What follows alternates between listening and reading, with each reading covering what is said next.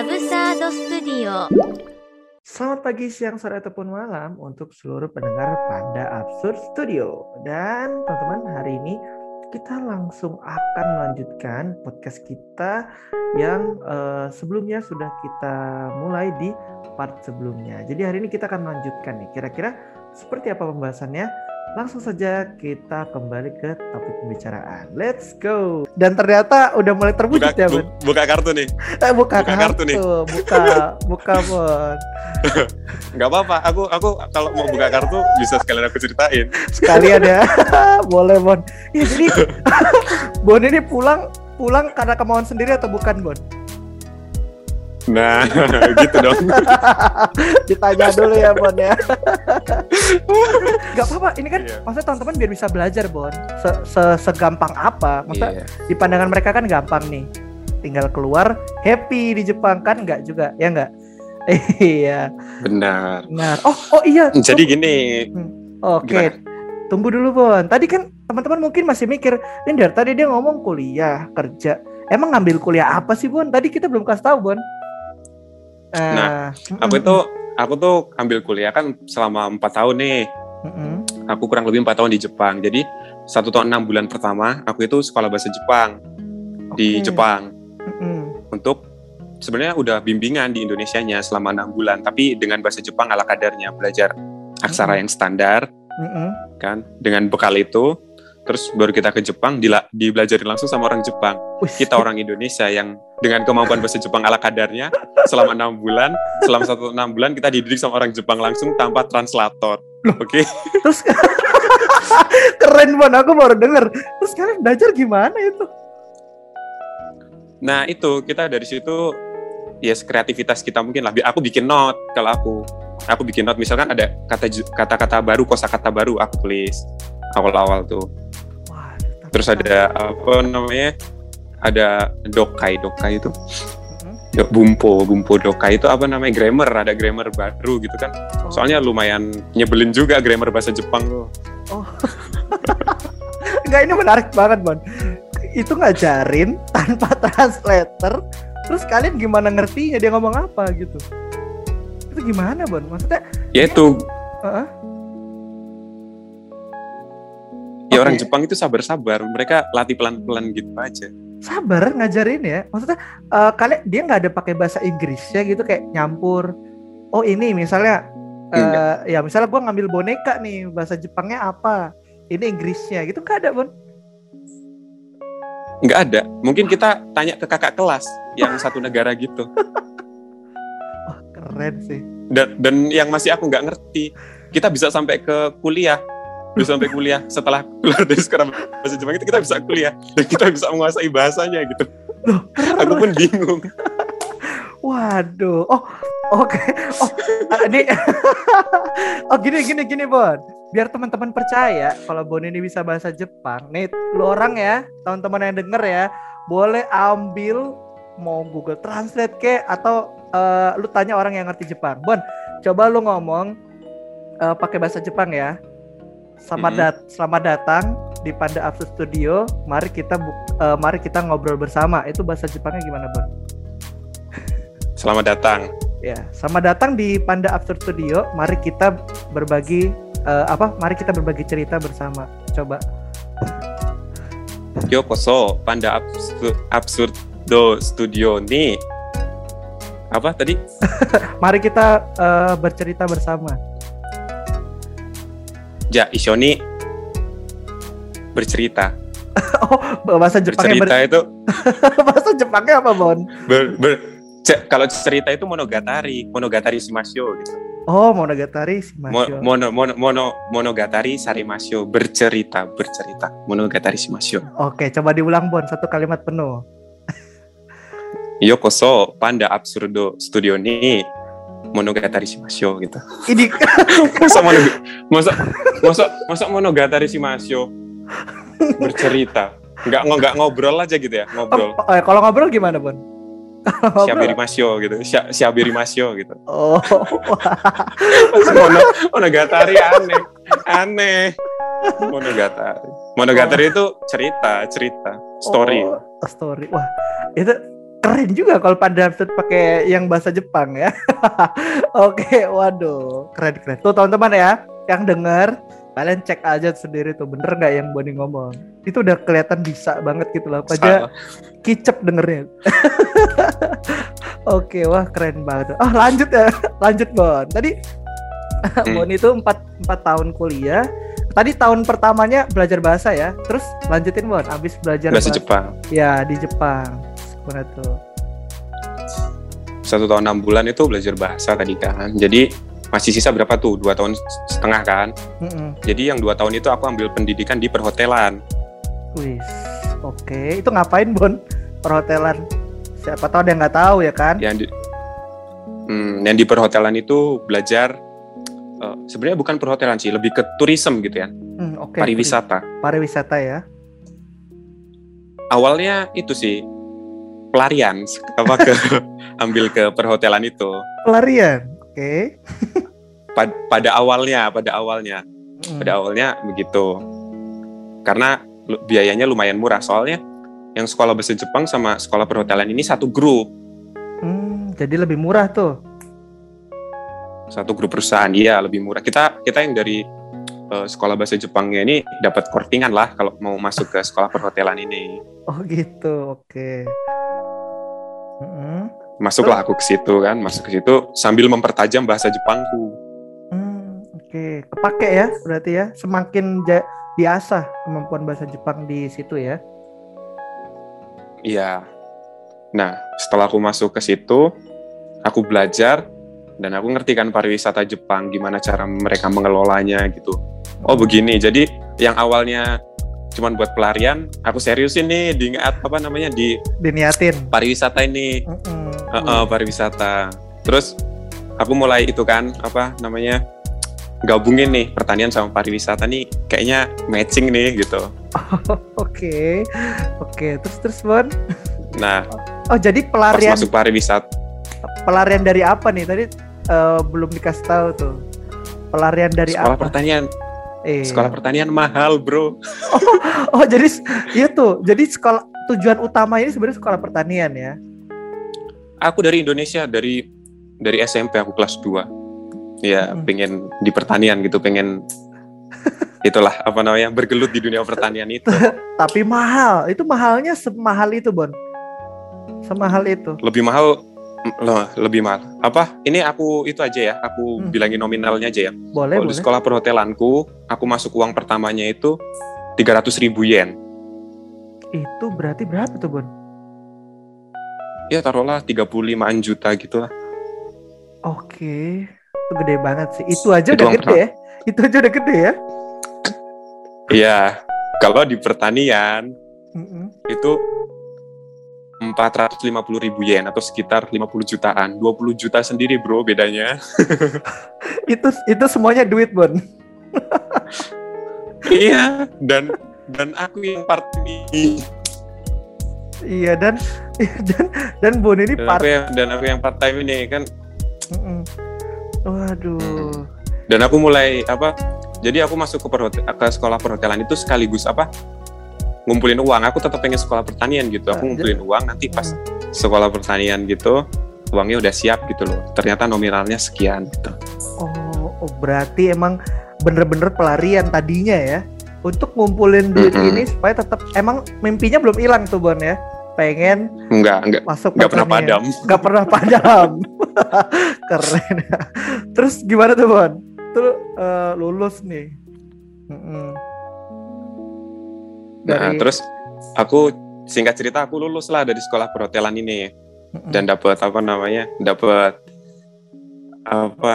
wah ini mau ngomong nanti dikira sombong nih. Enggak ya, nggak apa-apa dong, kan kita sharing supaya orang termotivasi. Aku dapat lulusan terbaik ya di itu. Wow. Di sekolah perhotelannya itu. Gila Bon, itu berapa orang Bon lulusan terbaik? Lulusan terbaik ini, jadi kalau di Jepang itu dia sebenarnya nilai itu nggak terlalu berpengaruh, tapi absensi. Aku selama 2 tahun nggak pernah bolos, nggak pernah izin, nggak pernah 100% absenku, 100% lebih bahkan. Karena waktu di hari libur, aku bantuin di hotel punya sekolah, aku jadi waiter. jadi waiter aku, bantuin kayak ada di apa namanya? Kalau kita bilangnya tuh engkaijo itu kayak tempat pernikahan gitu loh di Pol. Oh iya. Oh ya oke. Aku jadi waiter yang nganter makan, jadi pelayan lah, jadi nganter makan terus kasih minum gitu. Wow. Dan itu apa namanya waktu libur dan itu dimintain tolong sama pihak sekolah gitu loh. Jadi karena sekolah itu nggak bisa ngasih upah, kurang etis lah kalau menurut orang Jepang tuh sekolah ngasih upah ke muridnya gitu. Jadi dijadikanlah itu sebagai absensi gitu. Jadi absenku tuh 100,17. Lebih 17 loh. Waduh. 100,8 ya. 100,8 atau 17. Aku pokoknya 100 lebih absensiku. Waduh. Jadi keren banget. Jadi di Jepang itu sangat menghargai istilahnya afektif kita ya. Maksudnya kehadiran. Nilai sikap kita kan kehadiran itu kan keren banget ya kehadiran ya. Terus kalau misalnya ketepatan waktu itu semua. Oh mereka karena sangat memperhatikan waktu ya Bon ya di Jepang itu ya. Nah ini gimana Bon? Misalnya dia nilainya, dia nih kalau di Indonesia tuh kalau istilahnya kalau kuliah tuh kayak cum laude kayak gitu. Tapi absensinya nggak 100%, itu dia bukan mahasiswa terbaik. Karena tempatku college ya, aku kan bukan bachelor gitu. Jadi kalau yang mereka yang ambil apa namanya, yang ambil sarjana gitu, aku kurang tahu sih. Cuman kalau misalkan absensimu jelek, kita itu sering ditegaskan sama sensei, sama guru itu, kalau absensi jelek, minim perusahaan yang mau nerima kita. Oh segitunya ya, sampai perusahaan, iya dilihat track record kita ya. Wah. Iya. Wah, kalau Boni lulusan terbaik. Berarti lu mau daftar di mana aja keterima dong Bon. Bisa jadi di hotel manapun ya kalau di Jepang gitu. Iya karena lulusan pariwisata ya dong. Gila. Wah gila sih. Itu tadi belum kejawab Bon. Ada berapa orang Bon yang bisa jadi mahasiswa terbaik itu? Yang dengan absensi sebaik kamu? Kalau dari segi absensi ada berapa orang waktu itu ya? Lupa ingat aku. Sekitar nggak banyak sih. Kurang dari 10 kayaknya. Kurang dari 10 dari berapa orang, Bon? Dari angkatanku itu ada 600 orang. 600-500 orangan. Wah, gila dikit banget ya. Dari sekitar 600 orang cuman ada segitu. Nah, saking absensiku lebih kan, kawan-kawanku yang Indonesia, mereka yang adalah orang Indonesia kan. Nggak perlu sebut nama itu, ada yang suka bolos gitu kan. Okay. Jadi absennya kan berkurang gitu. Kita tuh dikasih batas tidak boleh di bawah 90% absensi itu. Tapi masih ada yang bandel. Jadi kita kalau bercanda, Bon absensimu itu yang koma ke belakang itu buatku aja gitu. Aku minta sih gitu. Koma 17 ya. Mana bisa absensi di donorin. Kalau bisa lu donorin juga lu donorin ya. Absensinya yang 17. Aku duitin.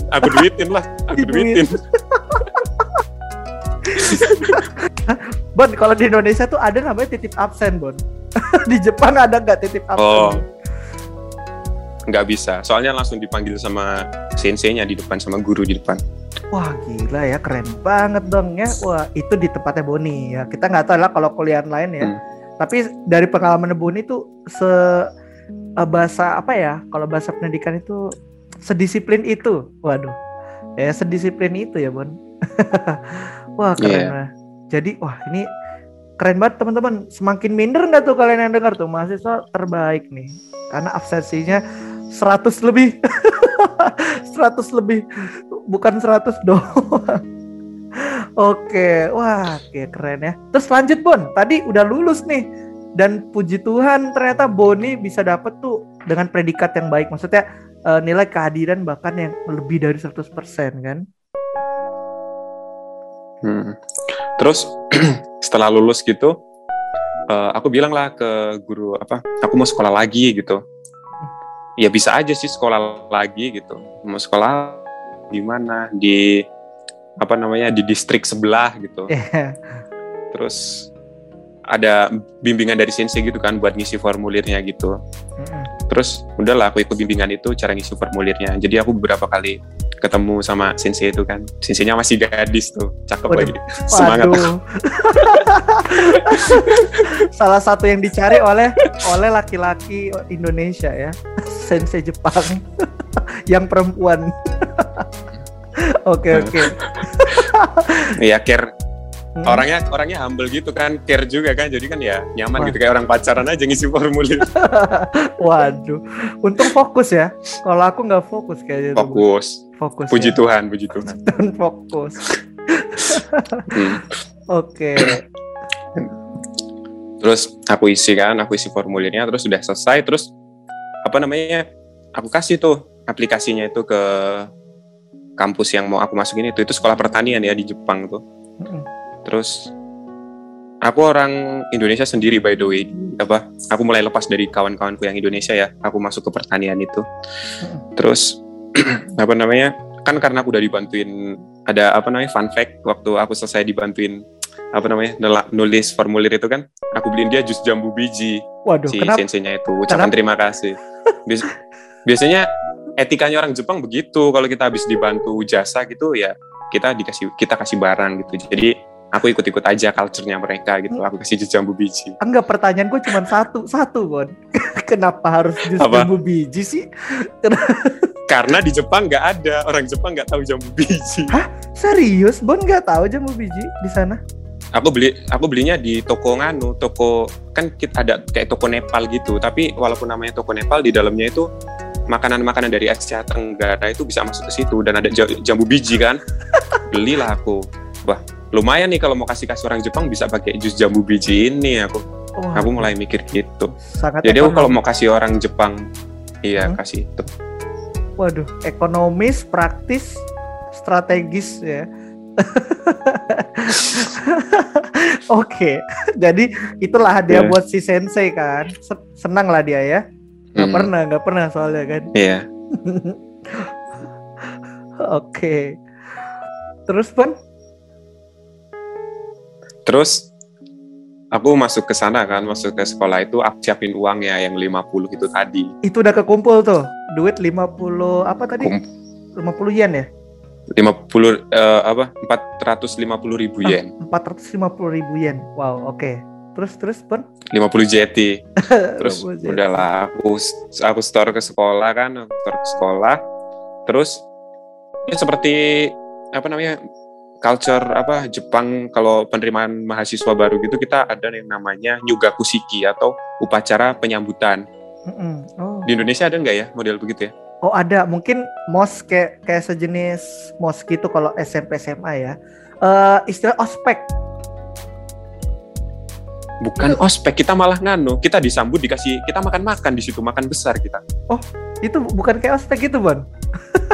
Bukan. Oh, kita pakai pakaian rapi gitu, kita pakai jas, kita pakai ya pokoknya kayak jadi ya tamu gitulah, kayak tamu kehormatan gitu, kita disambut, kita makan di situ. Oh, enggak disiksa senior, pakai kalung nama gitu enggak ya, Bon? Apa itu? Sepertinya asing di telingaku. Kan kalau di negara Thailand kan gitu. Ini kan Thailand.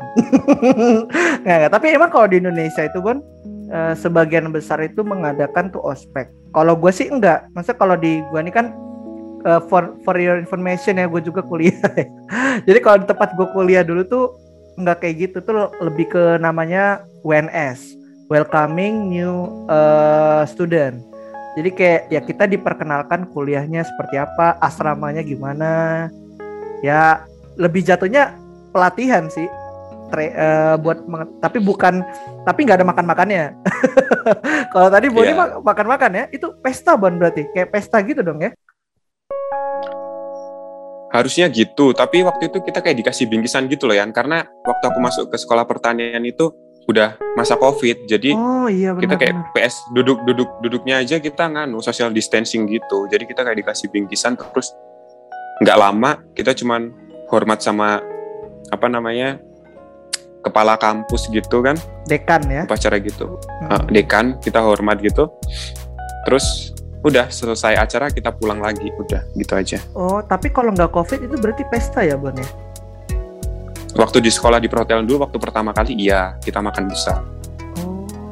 Oke, nah terus ceritanya gimana tuh Bon? Berarti mengejar mimpi mulai dari situ dong, mulai masuk ke pertanian. Sekolah pertanian kan, udah keterima, aku kira perjuanganku sudah berhasil. Ternyata gimana tuh Bon? Dan tibalah masa di mana aku harus perpanjang visa. Aku kan tadi kan lulus di bulan 4 kan. Di bulan 4 visa aku kan masih sisa 3 bulan. Visa aku habis di bulan 7 by the way. Terus aku perpanjang visa itu di bulan 6 akhir kalau enggak salah atau bulan 7 awal gitu. Aku bilang ke sensei kan, dibantuin nulis formulir buat aplikasi buat pengajuan visa. Pertamanya lewat 1 minggu. Kan udah kadaluarsa kan visaku berarti kan. Lewat 1 minggu tanggal kadaluarsa. Kok belum datang? Mungkin banyak yang perpanjang visa. Positive thinking kan. 2 minggu lewat, 3 minggu lewat, 1 bulan. 1 bulan aku tanya ke senseiku, "Sensei, mana?" gitu. Masih belum gitu. Oke. Tetap positive thinking. Oke. 1 bulan 1 minggu, 1 bulan 2 minggu, 1 bulan 3 minggu, mau masuk 2 bulan. Aku tanyalah ke guruku, "Sensei, gimana? Udah mau 2 bulan ini, bentar lagi," gitu. "Wah gimana ya? Belum ada kabar dari keimigrasian," gitu. Ditelepon lah sama sensei. Pas ditelepon lagi di kelas, aku dipanggil. "Boni, kayaknya visa kamu gak bisa diperpanjang. Bagaikan tersambar petir di siang bolong."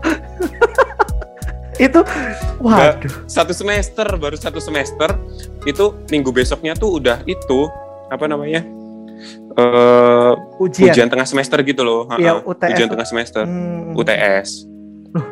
Waduh. Terus... Dan aku nggak ikut UTS. Aku didampingi sama salah satu guru datang ke keimigrasian Jepang itu.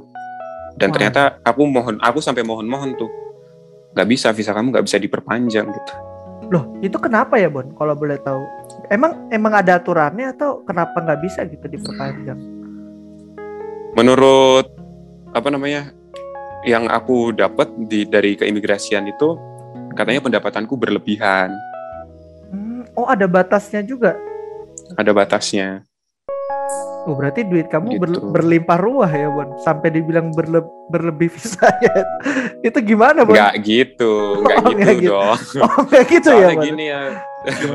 Soalnya waktu itu aku ngejar target kan. Walaupun tadi aku bilang di awal aku ngumpulin uang buat sekolah di pertanian, ternyata aku salah cak uang, salah ngitung uang. Jadi waktu di sekolah di perhotelan itu, kan aku lulus di bulan 3. Jadi lulus di bulan 4 ya tadi. Lulus di bulan 4.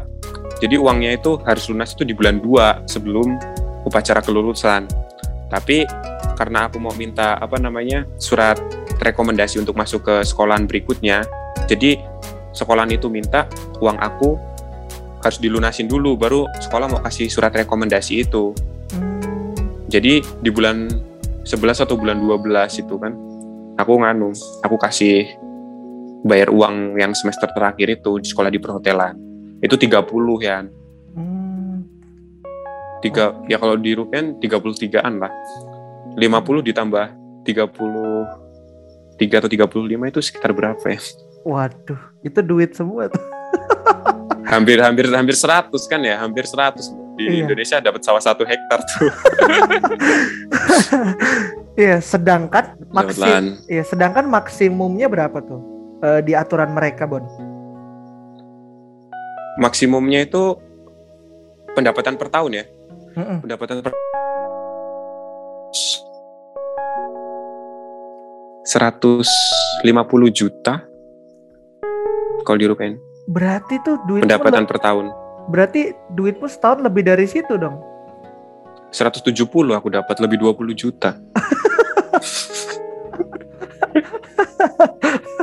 Kok mereka tahu sih duitmu segitu banyak, Bon? Heran. Nah, itu hebatnya Jepang. Mereka tuh saling itu loh, sambung menyambung gitu. Jadi kalau uang yang masuk ke rekening kita itu langsung masuk ke ke kantor kecamatan, kabupaten ya kalau kita bilang, kayak kantor kabupaten gitu. Jadi itu yang menentukan pajak kita juga di sana bayar pajak ya. Bayar pajak, terus bayar asuransi. gitu. Oh, asuransi wajib kayak BPJS gitu kali ya, diwajibin ya? Iya, iya. Wah gila, waduh. Ternyata... Makanya kemarin aku pulang kan waktu Desember awal itu. Jadi ya dengan berat hati sebenarnya, lagi posisi membara gitu kan, posisi membara mau menimba ilmu pertanian buat diaplikasiin di Indonesia, dan ternyata Tuhan nggak kasih. Tapi ya udahlah, lapang dada aja aku terima. Nah itu buat yang kita penasaran. Responmu gimana tuh? Itu kan udah COVID, berusaha cari uang, akhirnya mimpi dimulai dari sini gitu. Terus dengar bilang visamu nggak bisa diperpanjang. Wah, respon pertamamu apa, Bon? Dengar dibilang gitu. Respon pertama aku, ya gimana ya, sedih lah, berat hati ya. Soalnya waktu itu lagi lagi bertumbuh di gereja Jepang gitu kan, salah satu gereja Jepang. Jadi pelayan di sana gitu loh. Mm-hmm. Puji Tuhan gitu di sana. Mm-hmm. Terus tiba-tiba aku dicabut gitu kan dari situ, ya berat hati lah. Terus sama pendidikan, itu lebih dari pendidikanku yang sekolah pertanian ya. Aku diambil dari gereja itu, disuruh pulang gitu, rasanya gimana gitu, meninggalkan saudara-saudaraku yang di gereja itu. Iya, apalagi kita sudah dapat istilahnya keluarga ya, keluarga yang baru di sana kan, udah dekat gitu ya. Wah, berarti emang iya, wah sedih banget ya. Itu pasti ya, pasti teman-teman juga mungkin ada merasakan hal yang sama, mimpinya gagal tapi berbeda case gitu kan, Bon. Nah, gimana caranya, Bon? Kamu tuh bisa, kamu bilang kan setelah kamu dapat info itu tuh kamu bilang, ya udah aku bisa lapang dada aja gitu. Kenapa bisa sampai mikir gitu sih, Bon? Gimana caranya? Kalau aku sih kayaknya bakal emosi sih gitu ya. Aduh, kampret banget nih gitu. Itu kan istilahnya berlebih dikit lah, cuman beda dikit gitu, bisa dibalikin untuk negara gitu. Bener sih, ya nggak munafik, kecewa jelas lah ya, gimana gitu kan, kecewa gitu. Terus pulang juga bukan nggak bawa apa-apa ya, bawa ilmu sama bawa koper.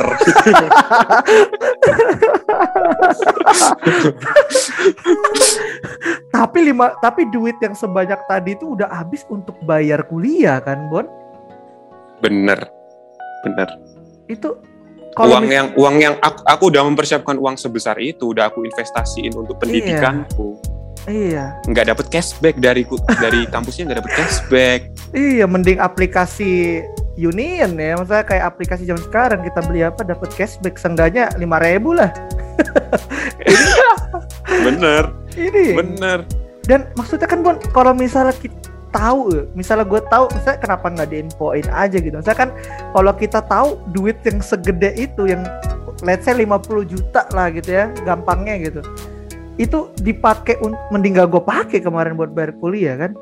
Lu kepikiran gitu nggak sih, Bon? Iya, kalau tahu iya mending gua nggak usah sekolah gitu, mending aku pulang.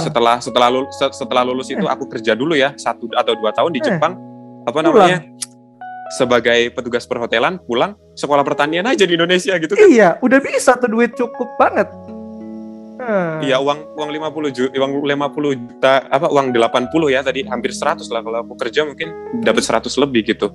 Yang aku buat bayar tahun pertama dulu, uang yang lainnya bisa aku buat bisnis kan, aku putar-putar aja tuh uang buat bayar semester berikutnya jalan duit. Bayangin aja, Bon. Mikirnya gitu ya. Iya. Duit 100 juta di Indonesia kalau beli basreng udah bisa beli yang buat-buatnya itu. Wah. Usus buntumu jadi 15 ya. Sesuai 15 jari ya. Itu usus buntu semua. Aduh, terus nah itu tuh gimana prosesnya sampai kamu tuh bisa lapang dada gitu. Itu kan pasti sakit hati lah. Enggak mungkin enggak dong. Jelas kalau sakit hati jelas. Ngomong-ngomong ini nanti podcastnya di-upload di YouTube apa enggak? Iya. Di-upload di YouTube. Nah, iya. Sekalian ya. Sekalian. Jadi, setelah aku dengar pulang itu, puji Tuhan ya, teman-temanku itu baik. Aku di sana kebetulan ikut organisasi namanya PPI, Persatuan Pelajar Indonesia, di Prefektur Gunma. Aku jadi pengurus di sana. Dan setelah mendengar kepulanganku, aku nggak nyangka ya, aku tuh orangnya public speaking-nya itu sebenarnya kurang bagus. Kalau nggak matching gitu, ngomongnya nggak matching, atau orang-orang ya nggak ke semua orang gitu. Ya, yang nggak dekat. Dan setelah dengar kabar aku pulang, setelah dengar kabar aku pulang, orang-orang yang aku pikir nggak ngasih empati ke aku, mereka bikin firewall yang cukup wah untuk farewell apa? Yes, farewell. Ya, farewell. Sorry, pronunciation-nya salah. Ya, it's okay, ya, bikin perpisahan gitu, farewell gitu kan. Bikin perpisahan yang ya cukup menyentuh lah. Wah, keberadaanku, eksistensiku gitu dihargai sama mereka. Itu terus yang bikin aku semangat lagi tuh, itu bikin aku tabah tuh ada beberapa orang yang mau bantuin aku cari cari universitas di Indonesia. Aku ngomong-ngomong pengen kuliah di UKSW. Oh. Semoga aja dapat diskon kalau orang UKSW nonton ini. Ya semoga ada yang nonton. Atau mungkin dapat panggilan gitu ya. Bo nih kamu sekolah di UKSW aja nggak apa-apa gitu. Sampai S2 ya. S3 juga boleh gitu. Pertanian ya. Pertanian nih ya. Nih sabar ya Boda, ini untuk yang denger kalau misalnya ada kalian orang UKSW atau kenalan orang sana mungkin bisa rekomen ya, ini udah pernah punya pengalaman juga di Jepang. 1 semester perkuliahan pertanian Jepang. ya tapi tadi ya kamu punya kerinduan, berarti masih ada, belum padam nih apinya nih, masih pengen kuliah nih? Belum ya. Jadi gini Yan, aku sekarang mulai merintis bisnisku yang aku bilang tadi kan ya, pelan-pelan ya, minta doanya juga. Oke. Untuk nantinya aku masih pengen kuliah lagi. Di mana? Ya di UKSW lah, di mana ya, lagi? Di mana lagi kalau bukan di UKSW kuliah ya. Oke. Ya. Include pet promotion ya. Sekolah pertanian berbasis kekristenan. Ya di UKSW. Ya. Itu untuk orang. Ya di UKSW dong. Bisa tipis-tipis ya kan. Siapa tahu channel ini juga dilirik ya kan sama mereka. Nah tadi Bun, amin. Kita lanjutin ya. Tadi prosesnya adalah ada kelompok yang sudah dekat samamu tadi, perkumpulan ya. Apa kita nyebutnya Bun? Itu namanya kelompok apa Bun? Kelompok gereja ya? Yang ada kelompok gereja, ada kelompok organisasi pelajar gitu. Oh ya, intinya organisasi ya. Jadi ada teman-teman organisasi di sana yang memberikan penguatan namamu ya Bon ya. Setelah mendengar kamu mau pulang gitu kan. Nah, terus gimana tuh? Sampai bisa tabah kan, tadi belum sampai ke titik itu kan? Iya. Tabah apa? Tabahnya gimana ya? Soalnya yakinlah pasti ada harapan lah di depan. Soalnya motivasiku ini murni gitu. Aku pengen jadi pelayan masyarakat gitu, bukan aku ngejar uang ya. Kalau bukan, jadi gini, setelah aku pulang gitu, ya anggap aja ini aku cari pembenaran untuk diriku sendiri ya. Meninggalkan Jepang bukan berarti meninggalkan segala-galanya. Aku pikir gitu. Keren. Ya walaupun tadi tujuan utamanya ke Jepang tuh ya mau belajar ya. Ternyata nggak di sana belajar. Iya. Berarti justru Bonnie belajar tentang cara hidup dong ya. Kalau kayak gitu ya. Iya, ini sama pariwisatanya jangan dihilangin dong. Itu aku juga investasi tuh, gede tuh. Duit semua itu ya. Iya. Nah, ya kebetulan kita tinggal di Lampung ya. Tahu sendiri kan pantainya Lampung, pariwisatanya Lampung kayak gimana kan? Iya, wah. Nah, ini untuk mungkin bisa diangkat. Bisa jadi yang denger mungkin ada pariwisata ya dari Lampung atau dari daerah manapun ya. Kalau di Lampung mungkin Krakatau, Merak Belantung bisa denger nih, lulusan dari Jepang nih perhotelan. Ini kalau mau di training, kalau mau di trial, mau nggak trial nih Bon? Boleh. Kalau ada yang kontak kita, Boni mau ya? Boleh ya? Boleh. Nah ini teman-teman yang mungkin menurutku Indonesia emang butuh juga. Apalagi kalau kita dengar pemerintah sekarang fokus kan sama tempat-tempat pariwisata, bener nggak? Nah, benar. Itu dia. Jadi maksudku inilah salah satu anak bangsa gitu loh yang udah ngambil ilmu di luar negeri. Udah dicolong nih ilmunya dari luar negeri. Nah, tadi kan kita udah promosiin UKSW. Sekarang Pak Sandiaga Uno, Menteri Pariwisata. Wah. Nah. Bisa. Pak, Pak Sandiaga Uno kalau denger ini, boleh, Boni mau kasih pesan apa buat Pak Sandiaga Uno nih? di Lampung tolong Pak akses jalannya dibaikin dulu ya, yang di dalam-dalam itu, supaya nanti kalau kita mau jadi mau bikin trip gitu, Lampung trip atau trip wisata gitu di Lampung, kita aksesnya enak, terus pembangunan di Lampung juga bisa berjalan gitu. Kalau Boni diminta untuk bantu mewujudkan, Boni siap nggak nih? Siap. Siap banget. Nah ini dengar ya Bapak, ini tulus nih dari seorang Boni. Itu bukan menjelekkan, tapi itu tujuannya berinovasi ya Bon ya, untuk mengembangkan ya. Benar. Untuk mengembangkan Indonesia sendiri. Wah keren banget nih. Ini semoga aja bisa nyampe ya Bon. Kita doakan sama-sama berkembang baik channel itu Boni. Nanti untuk orang yang mau ngubungin Boni, nanti izin ya Bon, IG-nya saya taruh di deskripsi ya, supaya teman-teman bisa datang. Boleh. Oke, jadi ini Indonesia juga jangan malas membaca ya, kalian-kalian yang mendengar ini ya, aku taruh nanti di deskripsinya. Jadi supaya kalian bisa membaca ya. Waduh keren banget. Nah, keren banget ternyata Bon ini bisa sampai merelakan gitu ya. Maksudnya mimpinya tuh sampai sekarang nggak padam, tapi proses perelakannya itu loh yang mungkin nggak semua orang punya. Karena kan nggak cuman Boni yang menurutku yang dengar kita, yang pendengar kita ini, teman-teman pendengar Panda Absurd Studio juga pernah merasakan hal yang sama, kecewa, kayak nggak berhasil sama mimpinya.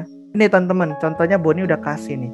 Ternyata ada orang yang berperan juga. Maksudnya nggak berarti nggak sendirian dong Bon. Maksudnya nggak bisa sampai di proses itu sampai sendirian kan? Benar nggak sih? Benar, nggak sendirian. Nah, ada nggak sih Bon, selain organisasi tuh yang menurutmu tuh berperan penting di dalam kamu sampai bisa melewati masa sulit itu? Itu kan menurutku masa sulit ya. Uangnya habis, nggak jadi belajar, dan itu COVID lagi kan? Itu kan COVID dong. Mm-hmm. Nah, itu ada lagi nggak sih pribadi yang berperan? Selain organisasi tadi tuh, siapa lagi sih yang menurutmu tuh berperan tuh di dalam kehidupanmu? Ini kita bilang kemanusiaan kan ya? Ya bebas Bon, kita terbuka ya. Kalau kemanusiaan siapa lagi ya? Kalau misal di luar kemanusiaan, it's okay, fair gitu. Betul. Ya jelas ya. Kalau kenapa bisa begini ya jelas itu anugerah Tuhan gitu. Tapi kalau kita bicara kemanusiaan lagi, ya jelas orang tua ya. Nah gini. Enggak semua orang itu punya orang tua kayak orang tuaku gitu. Betul. Mamaku. Jadi ketika aku bilang gitu, jadi mamaku itu enggak terlalu neken gitu. Kamu harus seperti ini. Tapi ketika aku ngomong begini, terus aku mulai jelaskan kenapa aku pengen jadi seperti ini, begini gitu. Beliau dukung. Itu pun diterapkan di adikku gitu. Jadi ketika aku begini, wah orang tuaku enggak keberatan gitu. Tapi kadang kan ada aja gitu kan teman-teman yang mending kamu gini aja. Jadi sebenarnya kita udah bikin planning, tapi karena dibengkokin sama orang lain kita jadi nggak konsisten gitu kan. Tapi karena orang tua aku aja support, kenapa aku harus ngikutin orang lain gitu. Dan itu peran pentingnya di ibuku. Dan juga teman-teman seperjuangan gitu yang dulu satu LPK sebelum kita berangkat ke Jepang itu. Itu mereka sampai aku cariin kamu kerjaan gitu sebelum aku pulang loh. Aku udah pasrah, aku udah beli tiket pesawat udah di tanganku gitu. Aku mau cariin kamu kerjaan, pokoknya visa kamu harus bisa diperpanjang gitu. Sampai ada yang begitu, udah nggak usah. Aku hargai usaha kamu, udah nggak usah gitu. Jadi mereka masih pengen mempertahankan gitu. Bahkan ada yang nangis juga aku pulang. Waduh, cowok apa cewek Bon? Cowok. Oh iya, siapa tahu cewek kan, kita nggak tahu ya. Wah tapi itu ya luar biasa ternyata yang berperan tuh banyak. Dan tadi ya itu tadi disclaimer dari Boni adalah tidak semua orang tua sama ya, bener ya Bon ya, tidak semua orang tua sama. Dan di dalam kehidupannya Boni ini orang yang berperan penting ya, bisa membuat Boni sampai di titik ini ya, merelakan, berhasil. Ini kita bilang Boni berhasil dalam belajar studi perhotelan. Ya mungkin mimpinya Boni belum. Kita nggak bilang gagal ya Bon ya. Ya bener dong. Yeah. Karena menurutku tadi Boni masih punya apinya ya. Ya tadi mau kemana Bon? UKSW lah ya, kemana lagi? UKSW dong, mana lagi? UKSW. Itu tadi ya apinya Boni itu belum padam teman-teman. Jadi dari Boni ini kita bisa dapat banyak hal ternyata ya. Tadi ternyata banyak yang berperan. Sebagai manusia yang pasti Boni nggak sendirian. Ternyata ada orang lain. Tapi kalau menurutmu Bon, menurutmu sendiri, mungkin nggak kalau kamu tuh nggak dibantuin bisa melewati semua itu nggak? Kalau aku sendirian, aku nggak bisa. Nggak bisa ya Bon ya. Untuk orang yang sehebat Boni pun nggak bisa nih ya. Nggak bisa aku sendiri. Nggak bisa ya. Wah, oke. Jadi memang kita, apalagi kita ini kan manusia sosial gitu ya. Memang nggak bisa tanpa orang lain ya. Walaupun kita punya duit banyak, misalnya nggak ada orang lain, kita cuman ya buat apa gitu kan ya? Nggak bisa ternyata ya. Nah, wah keren Bon. Nah, terus Bon, berarti kan tadi kan kita banyak bercerita dari Boni, kita juga dapat itu hal yang mungkin tuh jadi tantangan, kesulitannya hidup di sana kayak gitu. Menurut Boni, hal apa sih yang paling disyukuri selama proses bisa hidup, sempat dapat kesempatan untuk bersekolah dan bekerja di Jepang? Hal apa yang paling disyukuri? Terlepas dari mimpi Boni itu yang nggak kesampean gitu kan untuk ke Jepang, bener dong ya Bon? Kita bicara mimpi kan tadi. Yeah. Jadi itu tuh hal apa sih yang disyukuri terlepas dari hal yang nggak kesampean tadi? Oh, ada nggak? Kamu ngelihat apa? Ada perubahan gitu. Dulu kan kita SMA gitu, terus aku sekarang kesini. Ya mungkin kalau untuk perubahan pribadi ya dari segi emosi mungkin pengambilan keputusan gitu loh. Pengambilan keputusan gitu lebih nggak sembrono gitu. Jadi apa namanya? Ada seseorang ngomong sama aku kayak gini apa? Tuhan itu menciptakan kan dua telinga gitu kan. Tapi Tuhan juga baik menciptakan dua tangan. Nah, sementara orang-orang kan ada banyak nih. Ketika orang-orang mulai ngata-ngatain kamu gitu, nggak mungkin kan? Kamu tutup dua mulut yang lainnya ngoceh-ngoceh gitu kan. Tapi Tuhan menciptakan dua telinga, lebih baik kamu tutup telinga kamu aja dua-duanya pakai tangan gitu. Nggak usah dengerin omongan mereka. Nah, dulu tuh saya tuh suka aku tuh suka dengerin omongan itu gitu. Sampai jerawatku penuh satu muka karena mikirin omongan mereka sebelum tidur. itu nah, teman.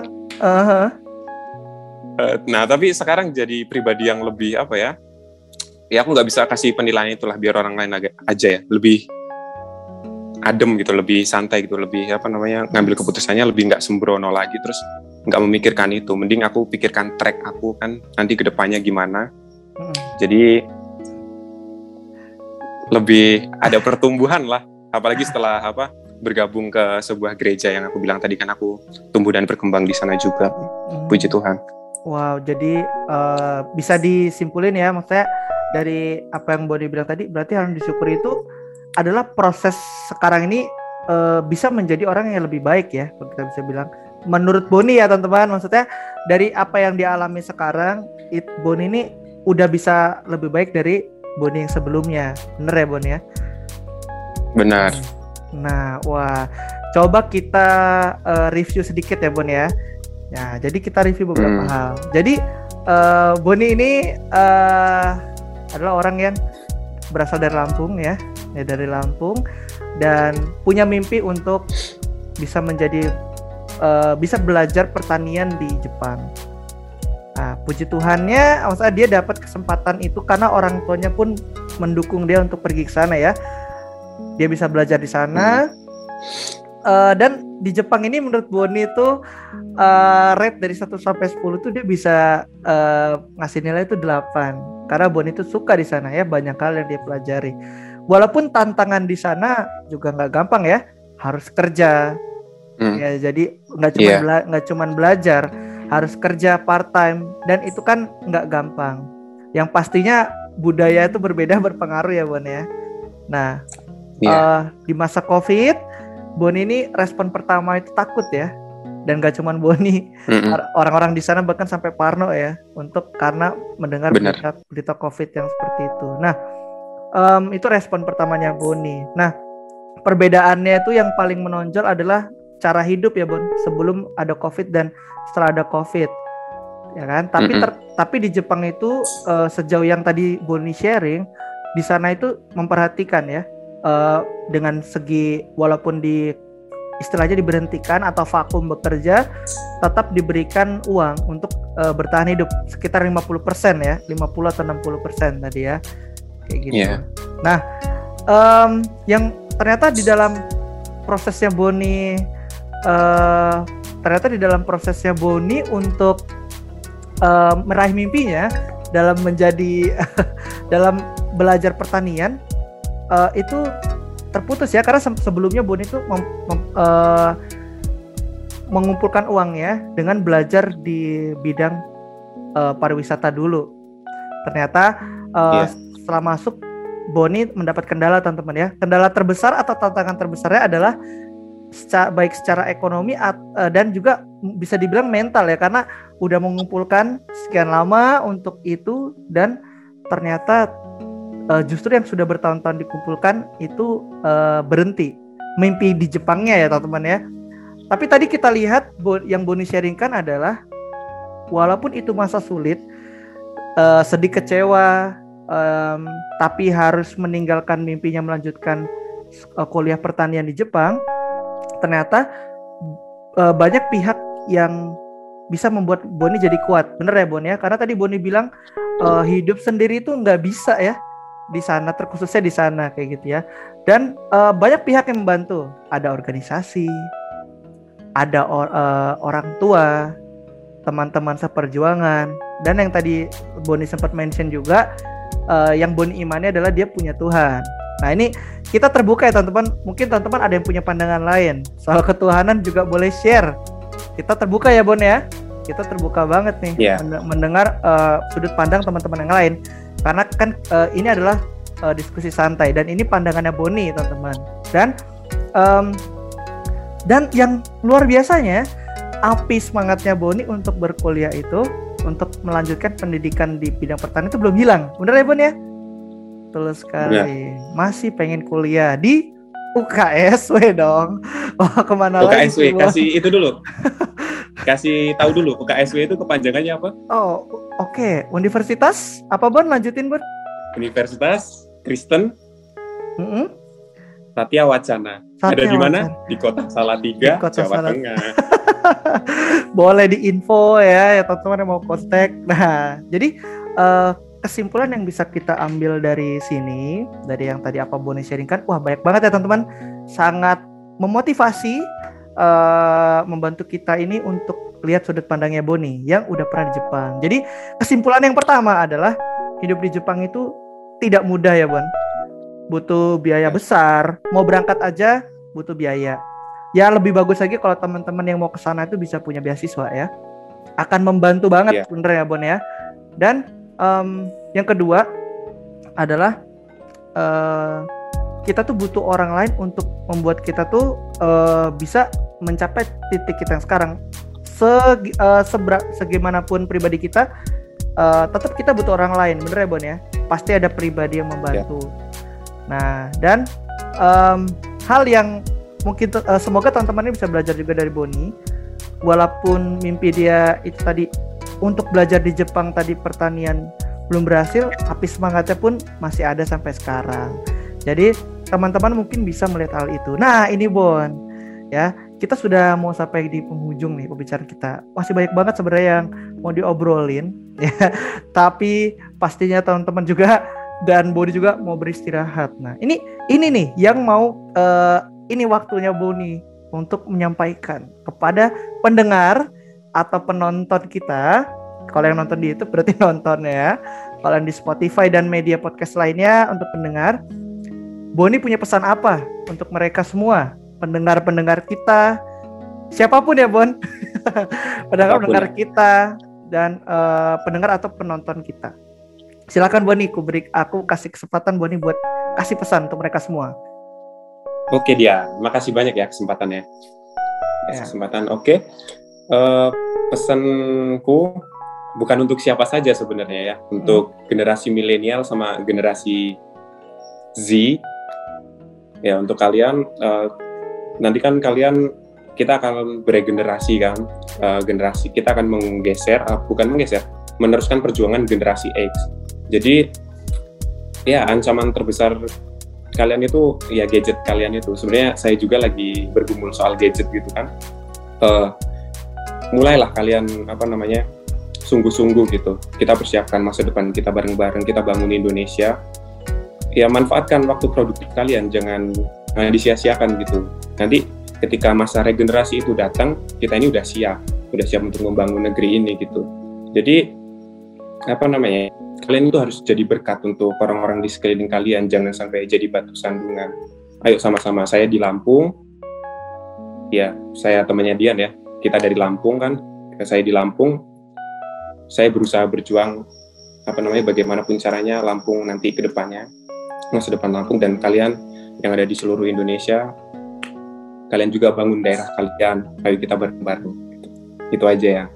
Wih, terima kasih banyak Boni atas pesannya. Teman-teman dengar ya, itu pesan dari Boni Fasis, teman kita, bintang tamu kita hari ini kita undang untuk sharing pengalaman hidupnya, untuk menjalani masa hidup di Jepang, bersekolah, bekerja, dan sekarang membawa ilmu-ilmu itu dan pengalamannya itu di Indonesia. Semoga teman-teman yang dengar semuanya bisa termotivasi ya.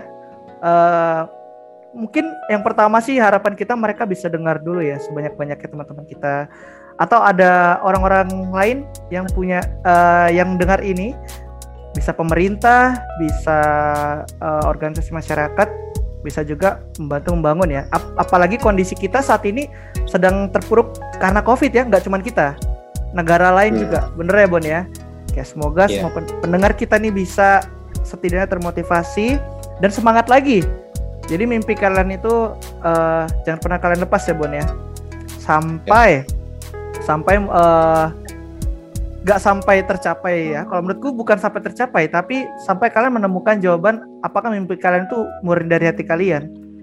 Selagi kalian tetap jaga mimpi kalian, kalau itu emang murni ya Bon ya, pasti ada jalan. Bener ya Bon? Okay, so thank you for the everything, especially for Boni. I will say thank you to you. Bahasa Jepang apa ya? Ganbate mas semangat ya. Arigato gozaimasu. Arigato gozaimasu Boni for coming here ya. Karena sudah meluangkan waktunya. Fun fact, ini kita recordnya malam teman-teman. Jadi malam minggu. Kita jomblo, nggak punya cewek. Yang lain pacaran, baik online ataupun onsite, kita berkarya ya. Kita membagikan cerita kita, jadi kita produktif ya. Kami berharap semua pendengar juga bisa berkati ya. So, as always teman-teman, kalian nanti bisa dengarkan ini podcastnya di semua media podcast. Ada beberapa media podcast. Kalian bisa langsung ketik aja di Google Panda Absurd, pasti keluar podcast saya paling atas itu ya. Jadi ada banyak. Jadi namanya Panda Absurd ya. Di Spotify bisa. Kalau kalian nontonin dari YouTube juga bisa. Saya berusaha menampilkan visual sebaik mungkin walaupun internet kita kurang bagus.